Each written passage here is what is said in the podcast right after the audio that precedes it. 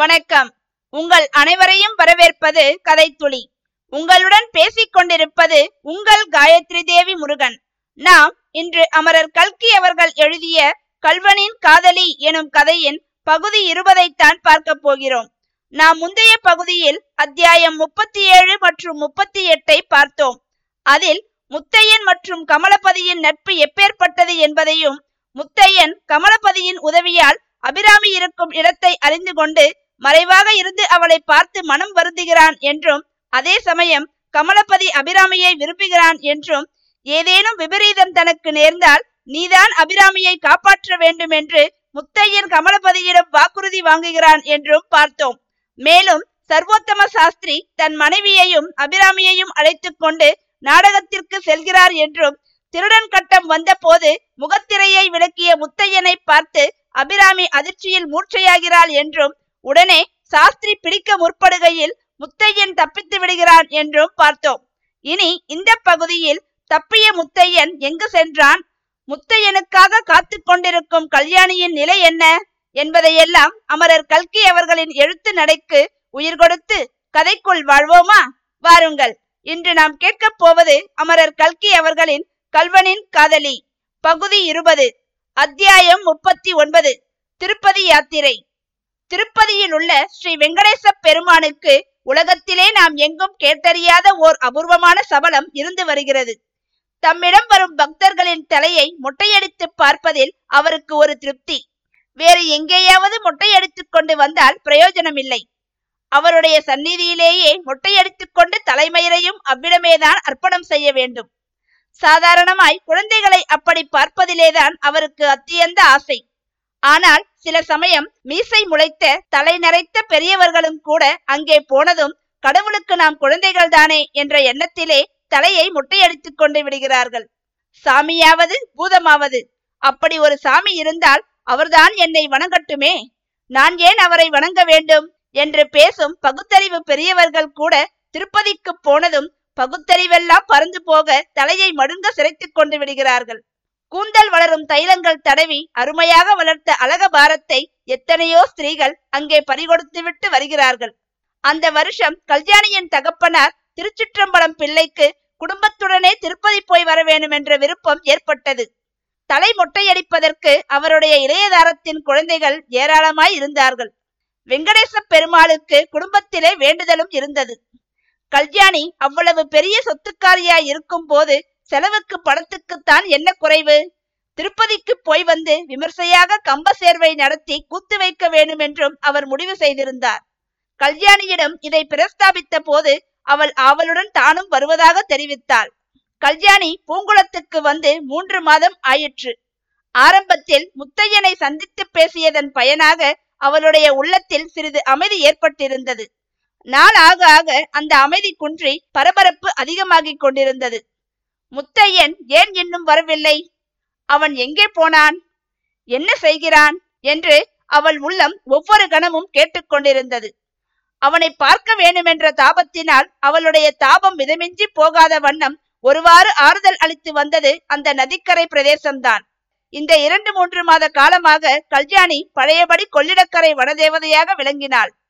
தினம் தவறினாலும் அவள் நதிக்கு குளிக்கப் போவது தவறுவதில்லை. அப்படி போகிறவள் திரும்பி வீட்டுக்கு வர அவசரப்படுவதும் இல்லை. நெடுநேரம் காடுகளில் சுற்றி கொண்டிருப்பாள். அவள் கன்னி பருவத்தில் பழம்பறித்து தின்ற நாவல் மரம் இலந்தை மரம் இருக்குமிடமெல்லாம் இப்போதும் தேடிச் செல்வாள். கிளைகளை உழுக்குவாள் உதிர்ந்த பழங்களை ஓடி ஓடி பொறுக்கிச் சேர்ப்பாள். அப்போது முத்தையனுடைய ஞாபகம் வந்துவிடும். அப்படியே தரையில் உட்கார்ந்து பகற்கனவில் ஆழ்ந்து விடுவாள். ஐயோ தன்னை மட்டும் முத்தையனுக்கு கட்டி கொடுத்திருந்தால் வாழ்க்கை எவ்வளவு ஆனந்தமயமாக இருந்திருக்கும்? தினம் ஒரு தடவை பாழடைந்த கோயிலுக்கு சென்று பார்ப்பாள். ஒவ்வொரு நாளும் இன்றைக்கு வந்திருப்பானோ என்ற அடங்காத ஆவலுடனே அவள் செல்வாள். படபடவென்று அடித்துக் கொள்ளும் மார்பை அமைக்கி பிடித்துக் கொண்டு போய் பார்ப்பாள். முத்தையன் வழக்கமாய் உட்காரும் மேடை வெறியதாய் இருக்க கண்டதும் அவள் நெஞ்சு துணுக்கமடையும். ஒருவேளை தன்னை அலைக்கழிப்பதற்காக பக்கத்தில் எங்கேயாவது ஒளிந்திருப்பானோ என்று கூட நாலாபுறமும் தேடி பார்ப்பாள். ஏன் இன்னும் வரவில்லை? அபிராமியை ஒரு தடவை பார்த்து வர வேண்டும் என்றுதானே போனான். பார்த்தானோ இல்லையோ? ஒருவேளை அவள் அவனை பிரிய மாட்டேன் என்று சொல்லிவிட்டாளோ? இருவருமாக கப்பல் ஏறி போய்விட்டார்களோ? சகிக்க முடியாத இந்த எண்ணம் தோன்றும் போது அவளுக்கு அபிராமியின் மீது கோபம் அசாத்தியமாக வரும். அந்த பாழும் அபிராமியினாலேதான் தன்னுடைய வாழ்க்கை பாழானதெல்லாம். அவள் எதற்காக பிறந்தாள்? அவள் பிறக்க வேண்டியது அவசியம் என்றால் தன்னை எதற்காக பகவான் படைக்க வேணும்? இப்படி ஒவ்வொரு நாளும் கல்யாணிக்கு முடிவில்லாத ஒரு யுகமாக போய்க் கொண்டிருந்தது. இத்தகைய சந்தர்ப்பத்திலேதான் திருச்சிற்றம்பலம் பிள்ளை குடும்ப சகிதமாக திருப்பதி யாத்திரை கிளம்பினார். ஆடி பிறந்து நடவு ஆரம்பமாகிவிட்டால் அப்புறம் எங்கும் கிளம்ப முடியாதென்றும் யாத்திரை புறப்பட இதுதான் சரியான தருணம் என்றும் அவர் எண்ணினார். நாளுக்கு நாள் உள்ள கிளர்ச்சி அதிகமாகிக் கொண்டிருந்த கல்யாணிக்கு தான் பூங்குளத்திலேயே இன்னும் இருந்தால் பைத்தியமே பிடித்துவிடும் போல் தோன்றிற்று. யாத்திரை கிளம்பிச் சென்றால் பல இடங்களை பார்ப்பதில் சிறிது மனத்தை செலுத்தலாம் அல்லவா? ஒருவேளை போகும் இடங்களில் ஏதாவது முத்தையனை பற்றிய செய்தி காதில் விழுந்தாலும் விழலாம் அல்லவா? இந்த எண்ணத்துடனேதான் கல்யாணியும் திருப்பதிக்கு கிளம்ப சித்தமானாள். குறிப்பிட்ட நல்ல நாளில் திருச்சிற்றம்பலம் பிள்ளையின் குடும்பம் திருப்பதிக்கு பிரயாணமாயிற்று. அத்தியாயம் நாற்பது ராயவரம் ஜங்ஷன். சாதாரணமாகவே ஒரு ரயில்வே ஜங்ஷனை போல கலகலப்பான இடம் வேறு கிடையாது என்று சொல்லலாம். அதிலும் ராயவர ஜங்ஷனை பற்றி சொல்ல வேண்டியதில்லை.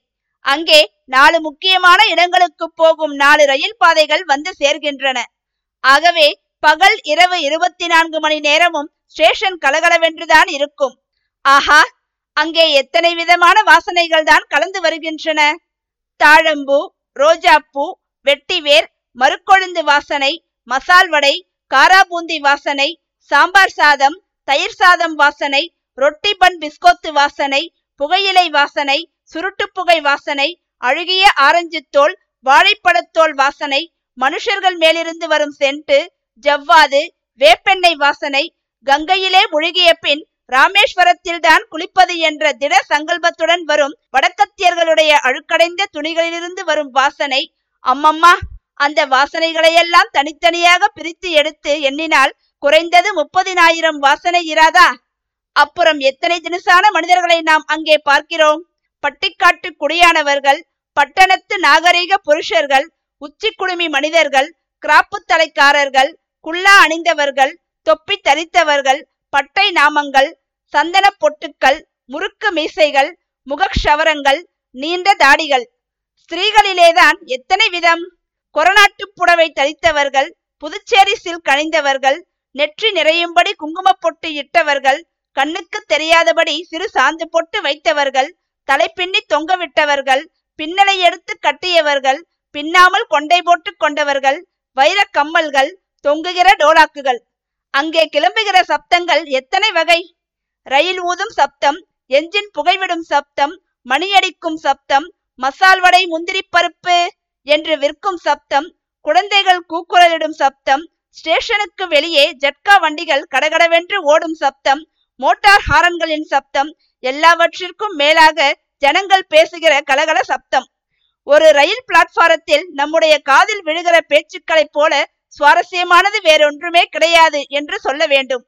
கொஞ்சமாவது மூளையே இல்லாதவர்கள் ராஜ்யத்தை ஆண்டால் வேறென்னதான் நடக்கும்? என்று ஓர் அரசியல்வாதி சொல்லிக் கொண்டு போகிறார். ஐயர்வாள் என்ன தீட்சை வளர்க்கிறாய் போலிருக்கே?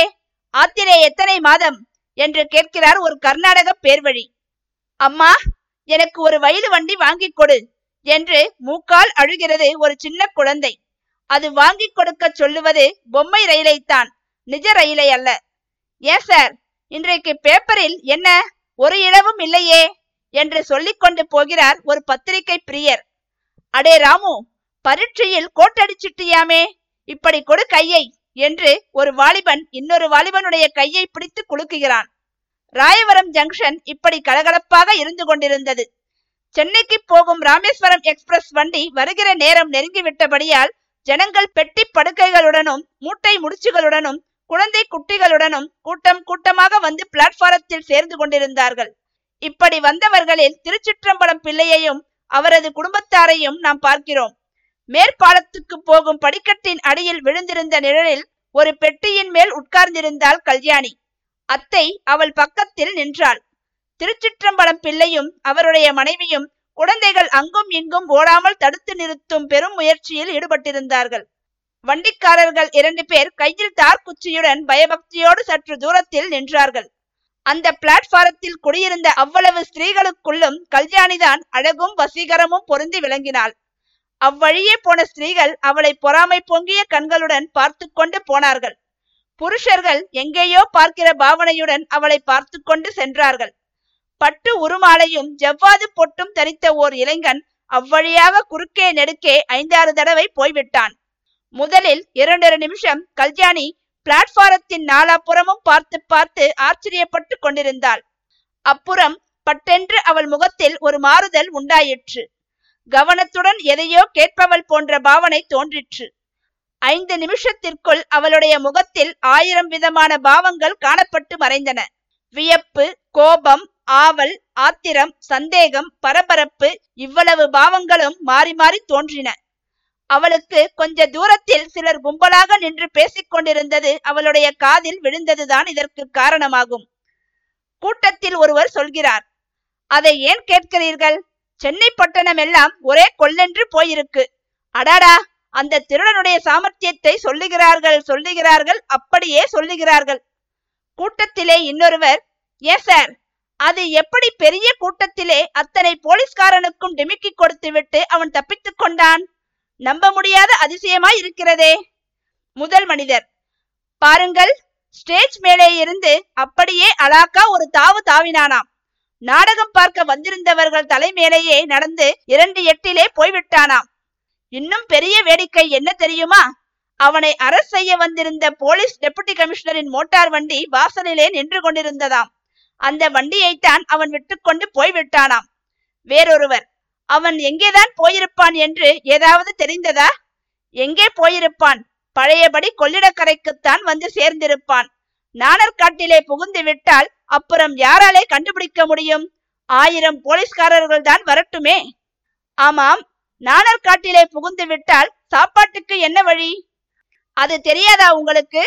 கொள்ளிடக்கரையில் ஏதோ ஒரு கிராமத்தில் அவனுக்கு யாரோ ஒரு பெண் பிள்ளை இருக்காளாம். இதற்கு என்ன சார் இவ்வளவு ரகசியம்? முத்தையன் போகிற ஊரெல்லாம் தான் அவனுக்கு ஒரு பொண்டாட்டி இருக்கிறாள் என்று சொல்கிறார்களே. சீச்சி ஏன் இப்படி கண்ணா பின்னாவென்று பேசுகிறீர்கள்? நம்முடைய வழக்கமே இப்படித்தான். ஒன்று என்பதை பத்து என்கிறது. உங்களுக்கெல்லாம் என்ன தெரியும்? பட்டணத்திலே பெண் பிள்ளைகள் எல்லாம் ஒரே அடியாக அவனுடைய மோகத்திலே முழுகி கிடந்தார்களாம். அதென்னமோ அவனிடத்திலே ஒரு வசீகர சக்தி இருப்பதாக சொல்கிறார்கள். நாடக மேடையில் அவன் முகத்தை திறந்து காட்டினானோ இல்லையோ? எத்தனையோ பெண் பிள்ளைகள் மூச்சை போட்டு விழுந்து விடுவார்களாம். பாருங்கள் கடைசி நாள் நாடகத்தன்று கூட அப்படி ஒருத்தி மூர்ச்சை போட்டு விழுந்து விட்டாளாம். அதென்னமோ சுவாமி? இந்த பக்கம் எல்லாம் அவனுக்கு அது விஷயத்தில் ரொம்ப நல்ல பெயர். என்னதான் கொள்ளைக்காரனாய் இருந்தாலும் இதுவரையில் ஒரு ஸ்திரீக்காவது அவன் கெடுதல் செய்ததில்லை என்று சொல்கிறார்கள். ஒரு நாளைக்கு அவன் அகப்பட போகிறான். அப்போது எல்லா பொய் நிஜமும் தெரிந்து போகிறது. கல்யாணி இவ்வளவுதான் கேட்டாள். உடனே ஒரு தீர்மானத்துக்கு வந்தாள். திருச்சிற்றம்பலம் பிள்ளையை கூப்பிட்டு அப்பா எனக்கு உடம்பு ஒரு மாதிரியாய் இருக்கிறது. நான் திருப்பதிக்கு வரவில்லை. நீங்கள் போய் வாருங்கள்.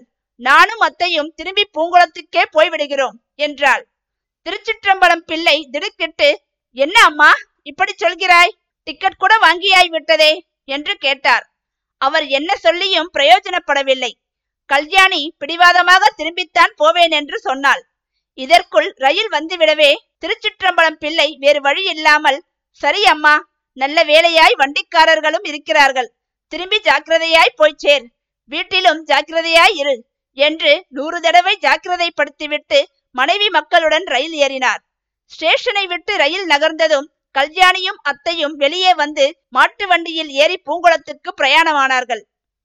தப்பிய முத்தையன் கல்யாணியை சந்திக்கிறானா?